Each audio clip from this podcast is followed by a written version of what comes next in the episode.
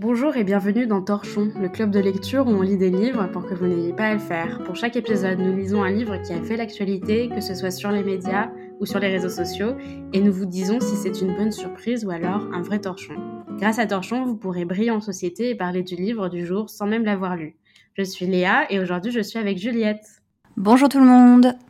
Et nous avons lu Le temps des combats de Nicolas Sarkozy, paru cette année, donc en année 2023, aux éditions Fayard. Et je tiens à dire, Juliette, tu es la chroniqueuse de Torchon la moins chanceuse. Parce que entre Captive et le livre que nous avons lu aujourd'hui, je pense qu'on est euh, sur du pénible, sur Ouais. du lourd. hein. Ouais, j'ai les meilleurs torchons, ouais. Évidemment, on va expliquer pourquoi je dis ça, parce que ça a l'air ultra gratos. Mais je tiens à te remercier vraiment au nom de nos auditeurs, au nom de Torchon et au nom de moi-même, euh, d'avoir fait ça, parce que franchement, je me sens, je me sens un peu mal quand même, en vrai. Non, non, c'est toujours un vrai plaisir. Et puis comme ça, je, je m'éloigne un peu de ma zone de confort habituelle. Alors, revenons à euh, nos moutons. Le livre que nous lisons, donc c'est les mémoires, c'est le troisième tome des mémoires de Nicolas Sarkozy, après euh, Passion et Le temps des tempêtes. Euh, Nicolas Sarkozy, euh, si vous vivez euh, sur Mars ou Vénus, euh, est l'ancien président de la République. Il est aujourd'hui à la retraite. Ses actualités, à part bah, ses livres, c'est le feuilleton juridique autour de lui. On va pas rentrer dans le détail parce que pour être très honnête, euh, je suis pas la meilleure personne pour le faire parce que je suis vraiment de loin. Je vois de temps en temps des tweets passer. Je suis là genre ah ok c'est vrai il est à nouveau mis en examen dans une autre affaire. tout. genre je suis pas une experte. Avant tout je suis une lectrice, euh, pas du tout le reste. Et de temps en temps on entend un peu son avis sur ce qui se passe sur la politique actuelle, mais il a quand même un rôle assez. euh, Enfin, il est, il est littéralement à la retraite, quoi. C'est un peu ça l'idée. Voilà, il y, a- il y a beaucoup de choses à dire. L'autre truc que je dirais, c'est qu'il y a un article de Society qui est super intéressant de euh, Antoine Mestre et ça suit Sarkozy dans sa, ses séquences de dédicaces. C'est un article qui est assez intéressant parce qu'il dit plusieurs choses. Euh, il dit que euh, Sarkozy n'a pas utilisé de hum, plume, en tout cas c'est ce qu'il prétend, contrairement à François Hollande, donc il en est très fier.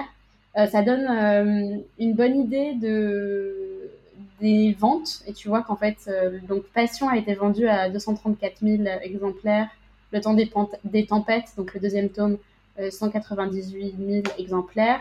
Et celui qu'on lit à date quand l'article est sorti il en avait vendu 37 593 et donc Sarkozy est un écrivain lu. C'est pas de niche.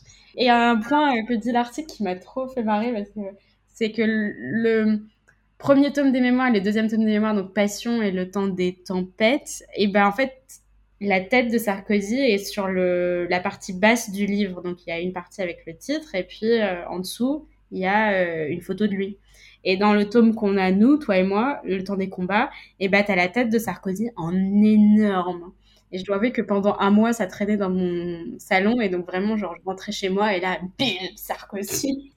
Et la Je- raison derrière euh, ce jumpscare pendant ce mois-ci, et bah, c'est le prince Harry et c'est les mémoires du prince Harry. Parce qu'ils ont vu comment ça marchait bien avec le prince Harry et ils se sont dit, allez, on va faire la même chose. Ça t'affiche encore euh, en plus. euh, donc mo- moi j'ai lu fréquemment ce livre dans les transports en commun. Euh, ça, ça t'affiche comme étant un lecteur ou une lectrice assidue de Nicolas Sarkozy. C'est un peu particulier. Franchement, t'avais du courage, hein, parce que moi, je... moi, il est pas sorti de chez moi, en fait. Alors, pourquoi on l'a choisi pour, euh, pour Torchon? Déjà parce que ça nous fait sortir de notre euh, zone de confort, ça on l'a déjà dit. Euh, moi, j'ai jamais lu de mémoire, et en- enfin, si j'ai déjà lu des mémoires, mais en tout cas pas des mémoires de politique. Et c'est assez commun en France, euh, dans les librairies, il y en a pas mal. Et je le dis, cet épisode est dédié à tous ceux qui ont été traumatisés par les pubs audibles et qui se demandent genre, putain, il y a quoi dans ces livres? Donc, c'est pour vous. Peut-être pour juste euh, donner une certaine, euh, un certain contexte, euh, le temps des combats se focalise uniquement sur sa présidence de 2009 à 2011. Donc c'est trois ans. Et c'est euh, 527 pages. Mais je sais pas comment expliquer ça. Y le ratio mots par page est énorme. Donc c'est 527 pages, vous dites ok c'est pas énorme, mais en fait c'est, je pense que en termes de texte c'est beaucoup de mots. Oui, et puis c'est pas une édition poche, hein, les 527 pages, c'est une grosse édition. Comment dire C'est extrêmement exhaustif. Ça parle de vraiment point par point tout ce qui s'est passé de 2009 à 2011. vraiment, même les petits faits divers, même les petites piques de journalistes, il y a tout qui y passe. Il y a tous les discours, il y a vraiment tout. Pour un peu décrire le livre, c'est comme si on regardait une sorte de condensé de tous les JT de 20 heures de 2009 à 2011 avec euh, bah, Nicolas Sarkozy euh, assis à côté de nous qui euh, nous dit qui a été un connard dans l'affaire, tu vois. c'est c'est le director's cut de des années de la présidence de de Nicolas Sarkozy. Ouais, mais t'as pas le droit de zapper, tu vois. Tu dois euh, et il te dit vraiment tous les détails. Et il te dit ah ouais, elle, euh, franchement, elle est totalement incompétente. Euh, lui, il m'a manqué de respect. Enfin, je sais pas, genre Lula, il aime bien faire du du barbecue et puis il il sue abondamment, tu vois ça. Mais vraiment, il va rien passer sous silence et, et je vais être très honnête avec nos auditeurs. J'ai vraiment passé plein de passages. Bah c'est assez vrai qu'au bout d'un moment, c'est tellement dense et tellement, euh, je dirais, un peu lourd. Aussi parce que le, le style est beaucoup dans la répétition, dans... Il n'y a pas non plus un style extrêmement recherché. Ce qui fait que ben c'est pas forcément facile à lire et que très vite le, livre, il faut faire un effort pour le lire, d'autant plus que le sujet au final est pas facile. Donc le sujet est pas facile, il est lourd, il est très dense, très précis et en plus le style n'aide pas à à, garder une grande un grand focus pendant tout le pendant toute la lecture. Je pense que le style, tu dis qu'il n'y a pas un grand travail, je pense qu'il y a un énorme travail où il va utiliser un mot pour un autre. Oui. Par exemple, euh, au lieu de dire aucun, il va dire nul. Et donc, il va essayer de d'augmenter la formalité du, de la langue euh, pour donner vraiment l'impression qu'il a un vocabulaire euh, très recherché et tout. Mais ce qui fait qu'à la fin, ça devient de plus en plus lourd et parfois extrêmement artificiel. il y a un petit, je me le suis noté, donc autant le donner. Ah oui, voilà. Euh, à un moment, c'est un passage où il rage contre quelqu'un qui l'a trahi. Euh... Ah oui, c'est Ramayad qui l'a trahi pour rejoindre Borloo. Et elle dit Au passage, elle occultait le fait que je venais de la nommer ambassadrice à l'UNESCO afin de lui préserver un statut après qu'elle avait perdu son portefeuille ministériel. Là, on voit un peu le côté un peu mafieux de Sarkozy, du style euh, Mais je lui ai donné un truc, et pourtant, elle me trahit. Le côté je donne des faveurs. Et le deuxième point, c'est le mot occulter en fait, au passage, elle occultait le fait. En fait, elle ne l'a pas occulté, elle ne l'a pas caché, elle a oublié, en fait, on, dirait, elle oubliait le fait que je venais de la nommer. Donc il y a un peu plein de passages où il utilise un mot pour un autre, mais finalement ça transforme un peu le, sens initial. Je trouve ça très affecté, un peu, un peu précieux finalement. Oui, en fait, tu as raison, je parlais de faiblesse du style, mais je pense que euh, le, le style est très euh, scolaire. En fait, il a quelques liens avec Sarah Rivens qui aimait beaucoup euh, utiliser certains mots de vocabulaire, bah, pareil pour être un peu euh, euh, élevé en termes de style, et qui adorait le passé simple. Il y a des usages du passé simple constants. Il y a des citations, comme dans une dissertation d'élèves de terminale en philosophie. Il y a, il y a, il y a l'usage des guillemets, mais c'est vraiment très très scolaire et bah du coup bah, pas très facile à lire. Hein. Je pense qu'il a un peu des choses à prouver. Enfin, on en reviendra parce que c'est aussi dans la, enfin, dans ce qu'il raconte. Mais même dans la forme, on a l'impression qu'il veut prouver au monde qu'il sait écrire, que euh, c'est quelqu'un d'éduqué, de tout ça. Et je pense qu'on sent un peu le mec qui est entouré de gens qui ont fait l'ENA, qui ont fait Sciences Po, qui ont fait ces, ces trucs ultra euh, prestigieux. Euh. Mais on sent qu'il a un peu la rage en mode genre, si, si, non, mais je sais écrire, je suis quelqu'un de cultivé. Et ça part aussi du fait qu'il y a eu quand même un un antagonisme très fort entre le monde de la culture et lui, avec l'histoire de euh, la princesse de Clèves, etc., etc. Mais on en reviendra, mais je pense que ça se sent même juste dans le choix des mots qu'il a essayé de, il essaye de prouver au monde qu'il il sait écrire et qu'il est quelqu'un d'éduqué. Et il en a une certaine fierté au final, parce que dans le livre, effectivement, il y a, y a ce que tu dis, ça se, ça sent, il essaye de montrer qu'il l'écrit bien. Euh, et je pense que c'est un style qui peut plaire, mais il rappelle de manière très très fréquente qu'il écrit lui-même ses discours, qu'il écrit lui-même l'ensemble de ses paroles, euh, et d'ailleurs, euh, bah, il se cite en permanence et on pourrait résumer une bonne partie du bouquin en revoyant certains discours qu'il a fait à l'époque. Pour, pour donner un peu une image de à quoi ça ressemble, Déjà, enfin, c'est tout bête, mais il n'y a pas de chapitre, il n'y a pas de. En fait, à chaque fois, les passages, il y a juste trois petites étoiles et on passe à autre chose. Et donc, on passe à un autre, euh, un autre épisode, on va dire. Et chaque épisode, c'est euh, il se passe ça dans l'actualité, comment je réagis. Donc, souvent, c'est des histoires de discours, de tout ça. Les commentateurs à l'époque ont dit ça, euh, ils ont eu tort. Telle personne dans tel média a dit ça, c'est vraiment stupide de leur part. Et euh, d'ailleurs, aujourd'hui en France, on fait comme ça et on a tort. Et ça finit avec genre euh, une petite, euh, une petite remarque ou une petite pique envers des hommes politiques plus actuels. Et et j'ai oublié un dernier point, c'est un truc qui est très répétitif, mais qui est spécialement pour les voyages présidentiels, soit dans les dom-toms, soit à l'étranger, c'est les points routards. C'est-à-dire, euh, ah bah il va à Madrid, il va te décrire Madrid. Ah, j'ai toujours aimé la Bavière, c'est très sympa, les gens sont très gentils. Euh, ce qui prend beaucoup de place. oui, non, complètement. Et, et euh, alors toi, tu les appelles les points routards et c'est marrant parce que moi, il y y a, même eu des moments où j'avais un peu l'impression d'avoir des points Wikipédia carrément. Il parle de son voyage à la Réunion, il parle de la grande mosquée de Paris qui a, qui a été ouvert machin. Et ce département accueille une autre grande mosquée qui a été ouverte en nana.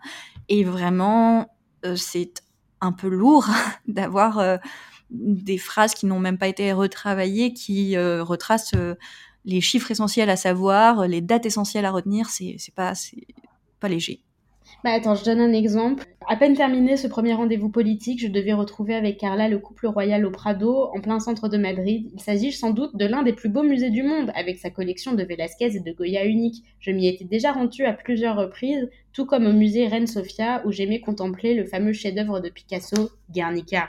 Me plonger dans la gigantesque peinture du génie espagnol est toujours une opportunité de nouvelles découvertes. Certaines parties de l'œuvre vous échappent, puis finissent par couper aux yeux.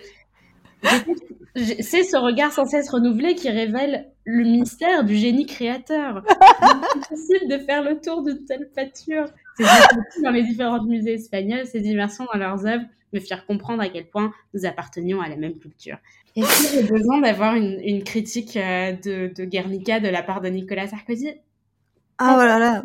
Et en fait, il a le droit de faire ce qu'il veut, mais ce que je veux dire, c'est que comme c'est des mémoires et c'est des mémoires politiques, en fait, on a l'impression qu'il n'y a pas de projet, enfin, il n'y a pas de projet précis sur pourquoi il fait ses mémoires, et donc il, peut, il se donne la liberté de parler de tout. En fait, tu te poses la pertinence de pourquoi il, pourquoi il écrit certains passages, en fait, parce que euh, il y a un article dans The New Yorker de la part du, de la plume de, euh, du prince Harry, et la plume du prince Harry, donc euh, je me souviens plus de son nom, mais a écrit cet article un peu en réaction avec les, comment a été reçu le livre, il dit que le travail d'un ghostwriter d'une plume, c'est de prendre toute la, toute la matière qu'est la vie de quelqu'un et d'en faire une histoire à partir de cette matière, mais de pas raconter toute la matière.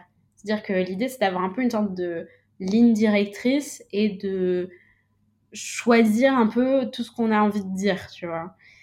Et là, moi, je trouve que c'est un peu la preuve que Nicolas Sarkozy n'utilise pas d'aide et n'utilise pas de plume, parce que je pense qu'il y a eu à aucun moment un travail de dire bon bah ça on coupe, ça ça ne sert à rien, ça c'est pas nécessaire à dire, c'est pas pertinent.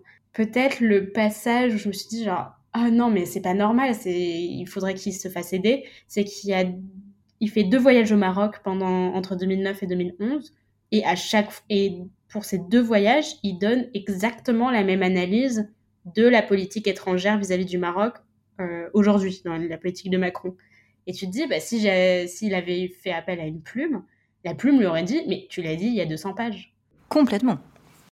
Tout ce qu'on vient de dire sur la, sur la forme de Nicolas Sarkozy, enfin du, du, roman, enfin du roman, des mémoires, prouve un peu que euh, finalement le métier de plume, le métier de ghostwriter, c'est un vrai métier et que en fait, faire appel à quelqu'un pour être aidé sur euh, la rédaction de ses mémoires, c'est sûrement une très bonne, une très bonne idée même quand on est quelqu'un qui a écrit ses propres discours, même quand on est quelqu'un qui est à l'aise avec les mots, c'est pas mal de se faire aider juste pour, en fait, pour réduire son ego et pour que quelqu'un dise non, ça c'est pas intéressant.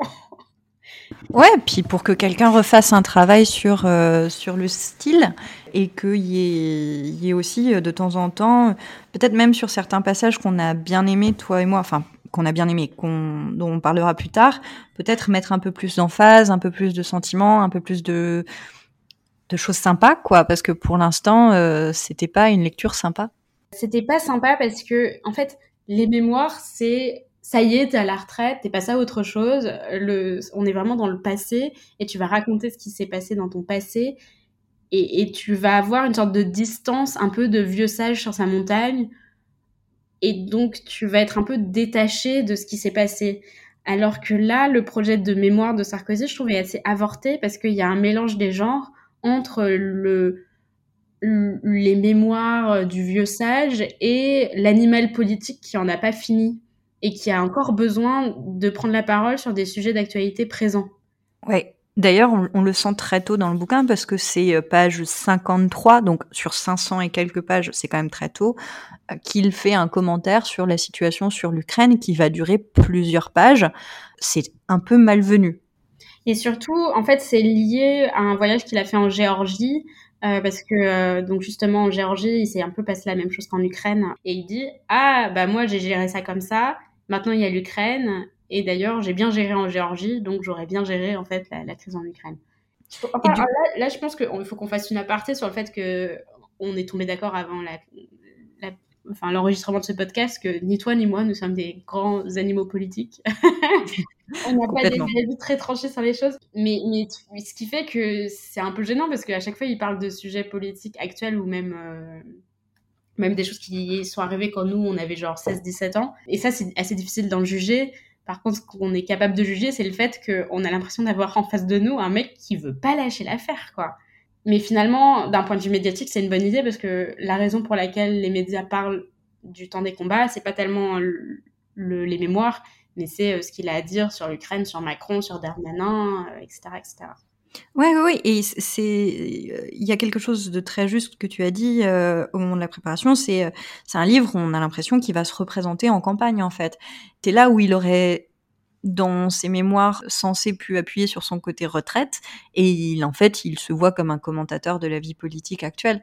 Et oui, effectivement, je ne suis pas un animal politique et je ne suis pas capable de faire une, dissertation politique sur l'ensemble de, ces années. La seule chose qui ressort pour moi, en fait, c'est déjà un, égo monstre euh, de la part de Sarkozy qui utilise énormément le, le jeu, jeu, jeu, jeu, jeu, mais pas forcément, évidemment, c'est ses mémoires, mais euh, pas forcément comme on s'y attend, plus en mode j'ai toujours raison, j'ai fait ça, il y a très peu de citations de ses collaborateurs ou collaboratrices qui l'auraient possiblement aidé à faire un projet, sans que ses collaborateurs et collaboratrices soient juste après détruits, enfin vraiment méchamment, euh, méchamment rabaissés. Ensuite, ce qui ressort, euh, c'est vraiment la mesquinerie, la mesquinerie, le, la méchanceté. Au mieux, c'est un homme extrêmement rancunier. Au pire, c'est vraiment un gros rageux. c'est vraiment, enfin, ça donne un peu cette image de, tu vois, euh, tu parles de ton ex en disant genre, non, mais je suis passée à autre chose, un autre homme. Et après, genre, il passe deux heures à dire, mais bon, elle faisait chier, elle était folle, et puis elle était moche, et c'était pas super au lit, tu vois. Genre, c'est un peu, c'est un peu ce qu'on lit quand on lit Sarkozy, c'est vraiment le côté genre, il a pas, il a pas lâché l'affaire. Et en fait, il y a un problème de base qui est que je pense qu'il a, il a, il a des archives euh, énormes et il met un point d'honneur à citer qui a dit quoi. Je sais pas, euh, tel journaliste dans euh, tel média, genre dans le Nouvel Observateur, a dit que ça, euh, mais quelle indignité, tu vois. Et le truc, c'est que ça donne cette image, il pense que ça donne une image de lui que quelqu'un de précis, mais ça donne en fait une image de lui, genre, j'ai pas oublié ce qu'il a dit de moi il y a 10 ans. Et t'es un peu en train de te dire, je sais pas, genre, lâche l'affaire, passe à autre ah, mais C'est terrible, c'est vraiment un c'est il veut pas lâcher l'os comme tu dis et je pense qu'une grande partie du bouquin pourrait être allégée en enlevant toute la presse qu'il cite, et ça en devient quasiment ridicule quelquefois parce qu'il cite des titres de presse qui sont très très très locaux. Euh, le télégramme de Brest, euh, la Charente libre euh, à, un, un, moment. Et, et c'est pas que ces titres de presse ne sont pas importants, mais c'est vraiment il se souvient que le 25 janvier 2011 euh, à 10h02, il y a un article de Telegram Brest qui euh, lui a dit qu'il n'était pas tout à fait d'accord avec sa politique et franchement, c'est horrible.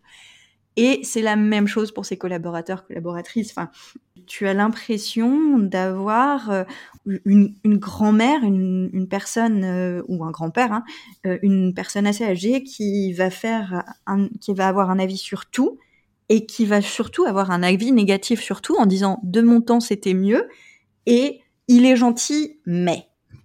Non mais en fait c'est marrant que tu dises une grand-mère parce que en fait je pense que si Sarkozy avait été une femme, je pense que ça serait pas passé le ton de ce livre. Je pense que ah, c'est tellement bitchy, tellement shady, tellement genre. Euh... attends, j'essaie de trouver un passage. Alors il déteste François Bayrou. S'il y a bien une personne qui en prend pour son grade, c'est François Bayrou ne fut pas en reste. Il est vrai que le principe d'une prise de décision rapide est quelque chose qui a toujours choqué ce centriste dans l'âme. Procrastiner est pour lui une alternative. Ça ne l'est jamais pour moi. Nous n'étions sans doute pas faits pour nous entendre. C'est un peu toujours des pics comme ça, tu vois. C'est un peu genre. Il y en a une autre sur François Hollande. Euh, je regrettais déjà la perspective d'une confrontation avec Dominique Strauss-Kahn. François Hollande était si conscient de cet avantage qu'il avait même décidé de faire un régime sa compagne d'alors, Valérie Freierweiler, en était très fière et en concluait qu'elle avait donc une grande influence sur son compagnon. Le régime dura le temps de la campagne, puis fut rangé au rang des résolutions aussi vite oubliées que prises. Mec Un peu de hauteur Le sage sur la montagne On te rappelle Enfin, je pense que pense que ça donne. Ce qui est rigolo, c'est que tu vois que. j'ai cette note que j'ai notée au tout début du livre. Il passe son temps à justifier son caractère sanguin en mode non, mais je suis très calme. je pense que c'est un livre où il essaye à tout prix de montrer une image de lui qui est différente de celle qu'on avait, tu vois, l'image un peu, euh, un peu guignol, tu vois, un peu guignol de l'info, un peu le petit journal. Mais le problème, c'est que cette écriture un peu réac, enfin pas réac en mode réactionnaire, mais en mode réagissante, et ben prouve qu'on a raison, que c'est un mec un peu sanguin, un peu rageux, euh, un, peu un peu énervé tout le temps, quoi. Oui, c'est quelque chose qu'on a noté toutes les deux et qui est euh, bah, vraiment un peu un peu malaisant peut-être. C'est vraiment cette ces tartines très justement euh, qu'il en fait sur le monde de la culture qu'il côtoie et qu'il aime passionnément. Et d'ailleurs, il, euh, il connaît les grands peintres et il est allé rencontrer Soulage, etc. Au début, je trouvais ça drôle de faire des petites notes à chaque fois qu'il descendait quelqu'un. Euh, J'appelais ça des bams parce que bah il, il fait bam un coup dans la personne et c'est des coups ouais et c'est des coups qui peuvent être un peu cachés. Mais à la fin, j'avais trop de bam dans mon bouquin. c'était une mitraillette, ce truc. C'est, ça sortait tout le temps. Mais surtout qu'il s'en prend à ses alliés comme à ses ennemis. Là, en Bayrou et François Hollande, c'est plutôt des. Enfin, enfin, je sais pas pour Bayrou, mais en tout cas, euh, François Hollande, bah, c'est un ennemi politique, clairement. Les seuls moments où il est un peu gentil, ou euh, indépendant de Carla Bruni, mais on en reparlera. Euh, le seul moment où il est il est, il est pas en train de les défoncer les uns les autres, c'est les gens loyaux, euh, les gens fidèles, mais même, même les gens fidèles. Il y a un passage sur Frédéric Mitterrand que je trouve assez, euh, qui, remonte bien un peu, euh, je pense, cette, cette idée de la loyauté et du fait que il t'a dans ses bonnes grâces jusqu'à ce que tu sois déloyal. Donc Frédéric Mitterrand a subi de nombreuses attaques lors de cette présidence parce que effectivement il est homosexuel. Nicolas Sarkozy s'est rangé à ses côtés et euh, l'a défendu. Et euh, il dit Je confirmais dans, ma, dans la foulée mon soutien à ce ministre tellement différent des autres. Il me confia combien ma fermeté à ses côtés l'avait touché et qu'il s'en souviendrait. Les hommes sont ce qu'ils sont et donc pas toujours ce qu'ils auraient aimé être. Je suis certain que Frédéric Mitterrand était sincère. Et puis, sa nature profonde reprit le dessus. Il ne fut pas par la suite le défenseur intransigeant de notre action commune que j'avais espéré qu'il serait. Il ne peut pas dire du bien d'une personne sans euh, être méchant après. C'est fou. Il valorise beaucoup les gens de gauche sont, qui se sont ralliés à lui. Il dit ah oui bah ils sont vraiment stylés parce qu'en fait ils sont plus fidèles à leurs idées politiques et à leurs convictions que à disons à leur parti et leurs alliances. Mais quand des gens de droite font la même chose et donc ont des avis différents du, du sien, et bah là il a genre mais comment ose-t-il dire moi Il devrait m'être loyal. Ils ne sont pas loyaux avec moi, mais waouh waouh waouh. Euh, vous faites là Et donc il a un peu un comportement que je qualifierais, oui bon c'est un peu dur, mais un peu de mafieux. En mode il faut que tu sois loyal à mort avec lui, il faut que tu lui sois fidèle. En fait peut-être pas mafieux mais clientéliste il a des clients, il a des gens avec qui il donne des faveurs, il leur donne des postes. Après, je, fais un peu la fille genre qui tombe des nues, alors que j'imagine très bien que c'est en fait comme ça que ça se passe en politique. Euh, il se trouve que moi, ça m'intéresse pas tellement, donc je suis pas au courant. Mais en dehors des petites piques qu'il fait sur les uns les autres, on a l'impression que les gentils, c'est les gens qui lui sont loyaux, et euh, les méchants, c'est ceux qui lui sont pas loyaux. Un exemple de ça, c'est euh, les dictateurs, son rapport au oh. dictateur et au régime autoritaire. Hein, oh là là. Et attends, mais il y a un passage, vraiment, genre, il faut que je le lise parce que sinon. Euh, parce que donc Omar Bongo euh, meurt en 2009. Et euh, alors, déjà, premier, premier passage, c'est un homme qui est très amoureux de sa femme, et ça, c'est toujours bien. Du coup, Sarkozy. Il y a toujours des trucs genre Ainsi va l'Afrique, le vieux sage, genre oui. donc, les petits poncifs sur l'Afrique, ça. ok point un peu routard hein, à nouveau. La nouvelle de son décès m'attrista. Il se disait beaucoup de choses sur lui, sur la France-Afrique, sur son régime de président à vie, sur les biens mal acquis. Il n'en restait pas moins que cet homme aimait et respectait profondément la France. Les intérêts français étaient toujours une priorité pour cette génération de chefs d'État à laquelle il appartenait. De surcroît, il était un homme cultivé, il connaissait beaucoup de choses et beaucoup de gens, il avait rencontré la quasi-totalité des géants du XXe siècle. Et plus tard, il met comme tout être humain, Omar Bongo avait des défauts. Croit-on cependant que le monde a gagné au change avec ces nouveaux dictateurs de pacotille issus de coups d'État successifs et qui appartiennent chacun à une junte militaire Ils ont en commun, du Mali au Burkina Faso, d'être sans culture, sans expérience, sans humanité. Ils professent par ailleurs tous une égale détestation pour la France, pour notre langue et pour notre passé commun ça fait vraiment genre le mauvais chasseur et le bon chasseur. Genre, oui, il est dictateur et puis il a volé son peuple et puis il a été président à vie, mais bon, il aime la France et puis il est cultivé, alors que les nouveaux dictateurs, ils sont nuls. Certes, ils sont dictateurs, ils volent leur peuple. Et en plus de ça, il y a des passages très genre, au moins ils sont laïcs, les anciens dictateurs. Là, on a en plus des fanatiques religieux. Enfin, tu comprends qu'il y a un côté un peu réaliste de sa part, un peu genre, bon, il faut faire de la politique, euh, de la réelle politique et trouver des alliances objectives. Mais il l'écrit de manière pas du tout comme ça. Tu il dit pas genre, bon, bah, il faut être réaliste, je suis président de la France, j'ai besoin de m'allier avec des gens qui aiment la France. Il le dit du style, c'est objectivement toujours bien d'aimer la France. Du coup, on, appuie beaucoup là-dessus parce que, en fait, tout le bouquin, c'est comme ça. C'est euh, si t'aimes la France, ça va, tu passes. Mais sinon, euh, pas bien. Et on s'attend pas à ce qu'un ancien président de la République ait aussi peu de recul, ou du moins présente les choses avec aussi peu de recul, avec aussi peu de prise en compte des intérêts locaux, des populations. Mais c'est quelque chose qui traverse le livre de Sarkozy, c'est qu'il sait mieux que les autres, et que même dans le cas de dictateurs étrangers, il sait mieux que les autres ce qui est bien pour eux. Oui, il y a deux points euh, pour revenir sur ce que tu viens de dire. Il y a deux points qui reviennent très souvent, c'est j'ai mal expliqué ou j'ai pas pu expliquer ou j'aurais dû m'expliquer mieux ou il faut que je leur explique. Et d'ailleurs, c'est ce que je suis en train de faire dans les mémoires. Donc il y a un peu le, la thème, la, thématique de c'est pas que j'ai tort, c'est que j'ai mal expliqué. Et le deuxième, c'est ah oui, bah, c'est un, un, sujet qui, je pense, euh, me j'ai pas une critique. Euh, tranchée sur le sujet, mais c'est la passion de Nicolas Sarkozy pour faire des grandes généralité sur les peuples. Aïe, aïe, aïe, aïe, L'espagnol est un peu ombrageux parce que le catholicisme est teinté de références à la mort, ou alors les Martiniquais sont des gens sanguins. oui, les Marocains, ils sont accueillants et gentils. oui, non, ils sont, les, les, autres peuples sont gentils. Et les présidents arméniens, même si c'est des présidents, ils sont comme tous les Arméniens, ils sont gentils mais un peu agressifs. Ok. En fait, le truc, c'est que je peux pas trop critiquer parce que c'est un peu une dérive qu'on fait tous, c'est que je suis la première à faire. Quand tu pars en vacances, c'est un peu genre ah les Italiens ils sont trop gentils ou genre j'ai l'impression que euh, je sais pas euh, en Albanie ils aiment l'ordre. Tu vois, on est on est tous un peu victimes de des généralités, mais il se trouve que si un jour j'écris mes mémoires, je vais peut-être éviter de faire euh, ce genre de généralité parce que ça met vachement mal à l'aise. Ça donne une impression de de Tintin au Congo.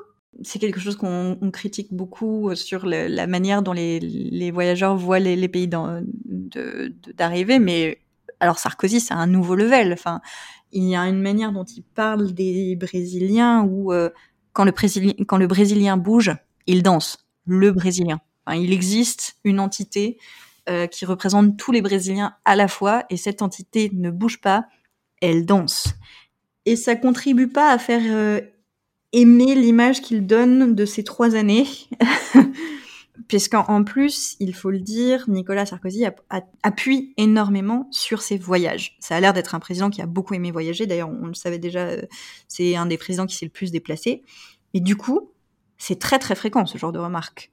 Mais après, ça, ça montre un truc, et je pense que c'est une réalité pour tous les présidents de la République, c'est que c'est beaucoup plus sympa d'être président de la France à l'étranger qu'en France. Oui. Je pense que c'est logique, mais tu as beaucoup moins d'opposition euh, au Brésil qu'à Paris, tu vois. Alors, il est toujours un peu choqué, euh, par exemple, euh, au funérailles de Marbongo, il, il, y a des gens qui disent ah bah la France, tout ça, et il est vraiment réellement choqué parce que c'est très rare.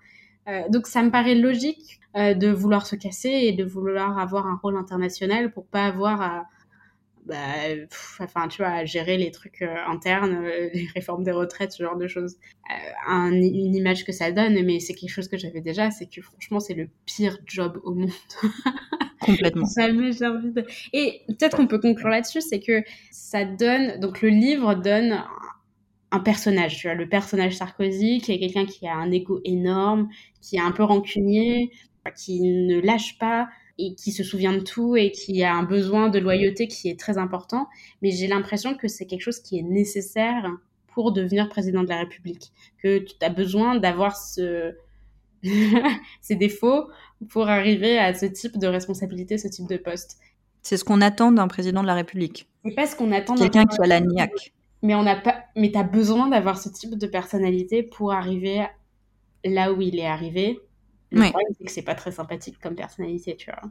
Après, le truc qui est trop bizarre, qui, euh, on en a un peu discuté déjà, c'est le fait que, donc, il, parle de DSK, il parle de Dominique strauss parce que pendant la période de 2009-2011, eh ben, il y a euh, le scandale de DSK, euh, et il en parle à certains points, mais il ne fait jamais comme il fait pour le reste de son livre, c'est-à-dire, ce jour-là, nous avons appris que DSK a été accusé de viol sur une euh, euh, sur euh, une femme de chambre.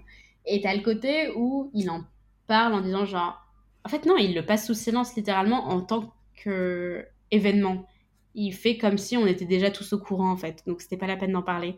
Et ce qui est bizarre, parce que le reste du livre, il fait pas ça. non, il appuie euh, sur euh, la personnalité de DSK comme étant quelqu'un qui a trop confiance en lui, que quelqu'un qui participe pas beaucoup aux réflexions internationales. Et il parle, euh, à un moment donné, c'est ce qu'on avait relevé, toi et moi, de, des ennuis futurs de DSK, et c'est marre, c'est tout. C'est la seule chose que... Mais il est plus, il est plus son ennemi politique, c'est plus possible. Mm. Non, mais il y a un passage où il dit. Euh, non, mais c'est un passage trop shady, mais je l'aime trop. Ce fut un rendez-vous étrange parce qu'il a un rendez-vous avec DSK avant toute cette histoire. Ce fut un rendez-vous étrange, quoique reposant. Reposant car je n'ai pratiquement pas un mot à dire tant mon interlocuteur se livrait de sa propre logorée. Étrange parce que je voyais physiquement les ravages de l'excès de confiance et de contentement euh, et de contentement pouvait faire sur un homme pourtant doté d'une intelligence certaine.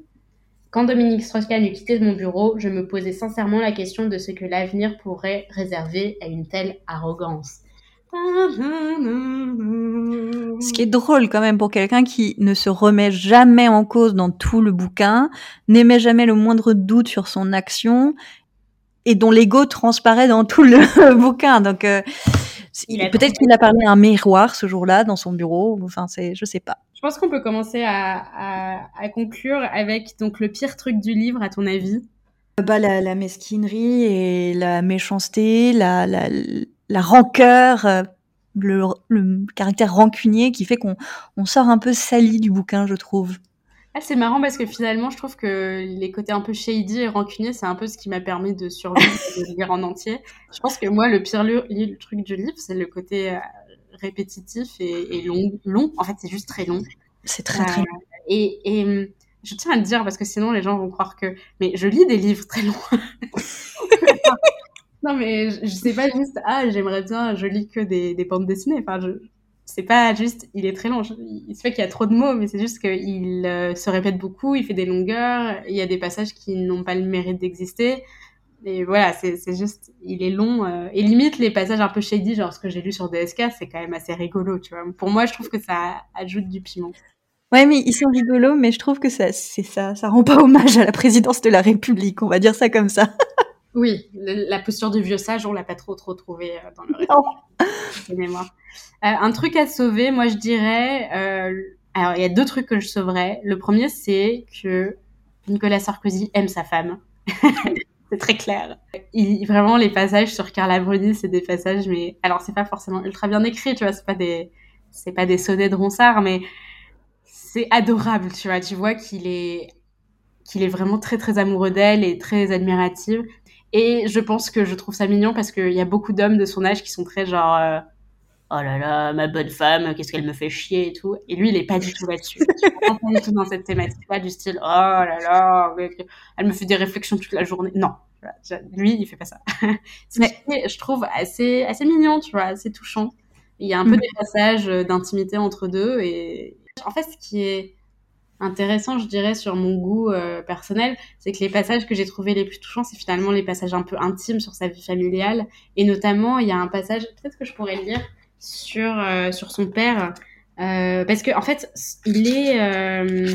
ça parle de la grossesse de, de Carla Bruni qui a lieu, je crois, en 2011 ils ont annoncé à leur famille qu'elle était enceinte, mais ils ont dit très clairement, il faut pas le dire, il faut pas que ça fuite dans la presse, c'est très important de garder le secret sur sa grossesse. Et en fait, euh, autant sa mère euh, garde le secret, autant son père, le lendemain, littéralement, va voir Bild, qui est l'un des médias les plus lus en Europe, pour annoncer qu'il va être euh, grand-père à nouveau.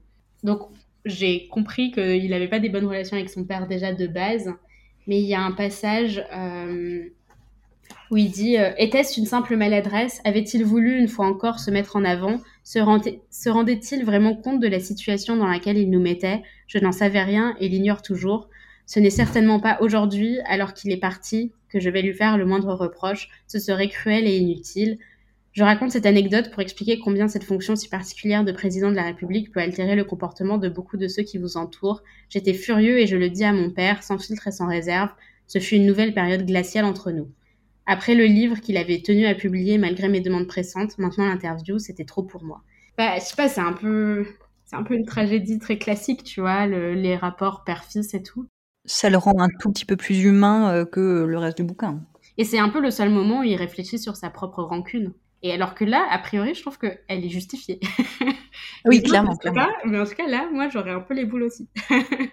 Donc, euh, je pense que c'était un peu le passage que j'ai trouvé le plus, le plus intéressant, c'est le passage sur son père, mais je pense que c'est aussi mon goût personnel sur euh, les récits intimes. franchement, la grande histoire m'intéresse pas autant que les petites histoires. Et donc, c'est pour ça que j'ai bien aimé ce passage-là en particulier. Bah après, il y a, y a, des passages qui sont intéressants, tu le disais, euh, sur euh, comment un, G20 se passe, un G8 se passe, et euh, je pense que pour quelqu'un qui s'intéresse vraiment à ces questions internationales, ça peut être une, chose à, lire. Après, j'espère que vous êtes bien accroché pour entendre du mal de Barack Obama pendant toute la lecture, quoi. Oui, il aime vraiment pas Barack Obama. Il n'aime pas Barack Obama. Barack Obama, François, François Hollande. Mais je dirais euh, que c'était pas une bonne surprise, c'était un vrai torchon pour le coup. Euh... Complètement. Tu vois, on s'est posé la question de qu'est-ce qu'on allait recommander comme livre à la place. Et c'est peut-être aussi une des raisons pour laquelle on n'a pas aimé le livre, c'est qu'en fait on lit pas beaucoup de mémoire et qu'on n'est pas, euh, on n'est pas lectrice de mémoire de manière générale. Euh, mais ça m'a donné envie quand même de lire des mémoires juste pour savoir bah, qu'est-ce qui se fait de bien. Alors j'ai lu les mémoires du prince Harry en début d'année quand c'est sorti. Et je dirais que c'est pas un très bon livre, c'est pas un livre que je recommande, mais en tout cas, c'est un livre qui montre bien comment formellement on peut écrire des belles mémoires, bien écrites, bien structurées, avec euh, une idée derrière de base, un projet qui est enfin qui est là, qui est présent, qui est pas juste un truc fouillis, genre ma vie, mon œuvre. Je pense que on va pas faire de recommandations cette fois-ci parce qu'on n'a rien à recommander de ce point de vue-là. Mais je vais faire des recommandations d'un podcast américain qui s'appelle The Celebrity Memoir Book Club. Et c'est deux meufs qui lisent que des mémoires de célébrités et qui font un peu ce qu'on fait là, c'est-à-dire qu'elles les critiquent et, euh, elles en parlent. Et en fait, euh, c'est très, très, très satisfaisant à écouter. Donc, je conseille ce podcast-là. Et je conseille d'aller en librairie et de trouver des mémoires bien. Ouais, non, bah, moi, je, pareil, j'ai pas de, mmh, j'ai pas de recommandations. Les mémoires, c'était un premier exercice pour moi. Du coup, c'était vraiment intéressant. Hein. Euh, je, je, je, regrette pas complètement d'avoir lu ce bouquin. Au moins, j'ai, j'ai lu, euh, je peux dire, c'est bon. J'ai fait une mémoire politique. Et du coup, je sais pas trop, trop quoi recommander. Euh, le bouquin de Panayotis Pasco a l'air d'avoir euh, un grand succès en librairie sur le même style de, de récit autobiographique. Donc pourquoi pas ça? Ouais, je pense, euh, ouais, ouais, ouais. En fait, ça me donne vachement envie de lire euh, la prochaine fois que tu mordras la poussière, qui est euh, l'autobiographie de Panayotis Pasco, juste pour laver mon palais, tu vois. Comment ah, complètement, c'est ça. Passer à autre chose. Euh, je pense que c'est, enfin, je pense que ça nous aidera peut-être à avoir, justement parce que je disais que j'aimais bien un peu les, les récits un peu intimes. J'ai l'impression que c'est, c'est plus intime cette fois-ci on va finir cet épisode sur cette envie de lecture de notre part, hein, qui sont les mémoires de Panayotis Pasco. Merci beaucoup de nous avoir écoutés jusqu'ici. Comme nous l'avons dit au début de l'épisode, nous faisons ce podcast euh, par pur altruisme pour vous. Donc n'hésitez pas à nous donner des idées de livres pour nous torturer pour votre plus grand plaisir.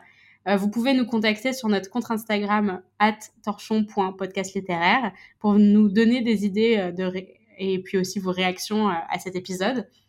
Et puis, euh, je vous conseille de le suivre aussi pour euh, plus de recommandations, plus de critiques, plus de coulisses. Euh, on s'amuse bien, donc venez nous voir. Et puis, n'hésitez pas aussi à en parler à vos proches, à vos amis. Bah, écoutez, on vous embrasse et puis on vous dit à bientôt. À bientôt.